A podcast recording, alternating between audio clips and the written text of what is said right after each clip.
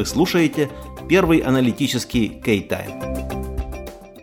Побег из Украины. Почему уклонистов поддерживают в соцсетях?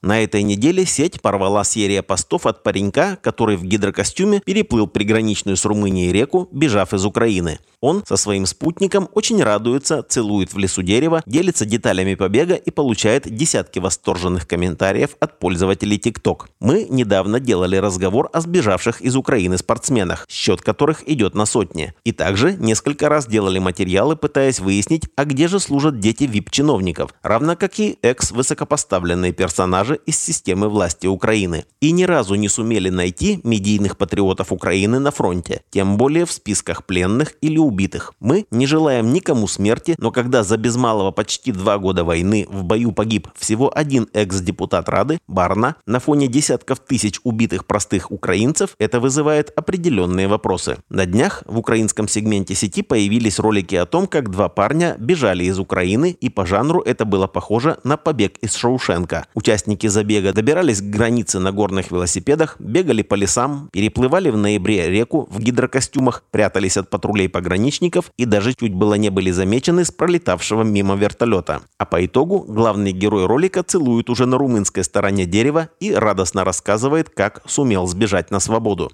И заметим, что к его роликам практически нет комментариев в стиле «крыса» или «трус». Что дальше будешь делать в Румынии? А как с доками? Поздравляю, теперь ты свободный человек, удачи тебе. Я лесом переходил, речкой тяжело. Я тоже выехал. Правильно сделал. Пусть депутаты идут на ноль. Как легализовать себя? Подскажи, пожалуйста. Ну и все в таком же духе. Чем эта история проблемна для власти? Трендом.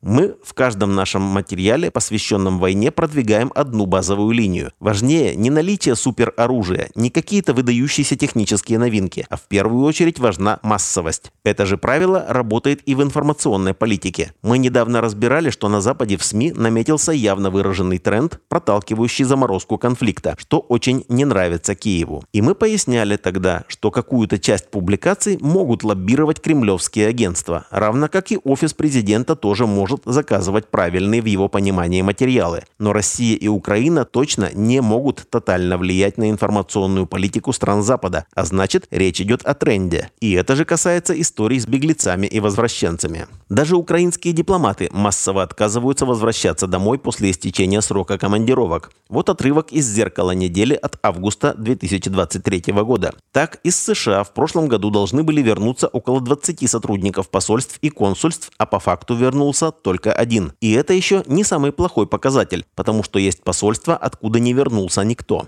Основные факторы, которые влияют на такое решение, это финансовый вопрос и проблемы с трудоустройством в Украине, страх перед мобилизацией и опасения, что после приезда они больше не смогут выехать за границу. Это пишет украинское издание, указывая, что в Украину не вернулось до шестьдесят процентов дипломатов. А в украинский МИД еще попробуй попасть, не будучи стопроцентно лояльным Украине. Но даже в среде мегапатриотического госучреждения фиксируется массовый невозврат дипломатов. Почему все происходит именно так, хотя в первые дни войны под военкоматами стояли сотни людей, желавших стать на защиту Украины? У нас есть на это ответы. Первое. Спасибо военкомам за чудесно проводимую мобилизацию. Ювелирная работа, дискредитировавшая буквально все. Второе. Спасибо мажорам, детям чиновников, прокуроров, судей, просто богатым. Никого из них на фронте нет, ну или, чтобы дать статистическую погрешность, почти нет. Третье. Спасибо яйцам по семнадцать гривен, ставшим символом бессовестной и тотальной коррупции.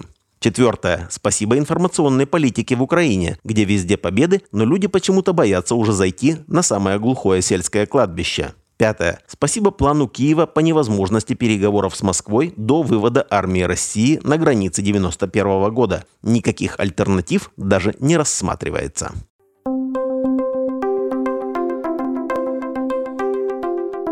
Следующая публикация на первом аналитическом K-Time уже совсем скоро. Наши аналитики как раз над ней работают.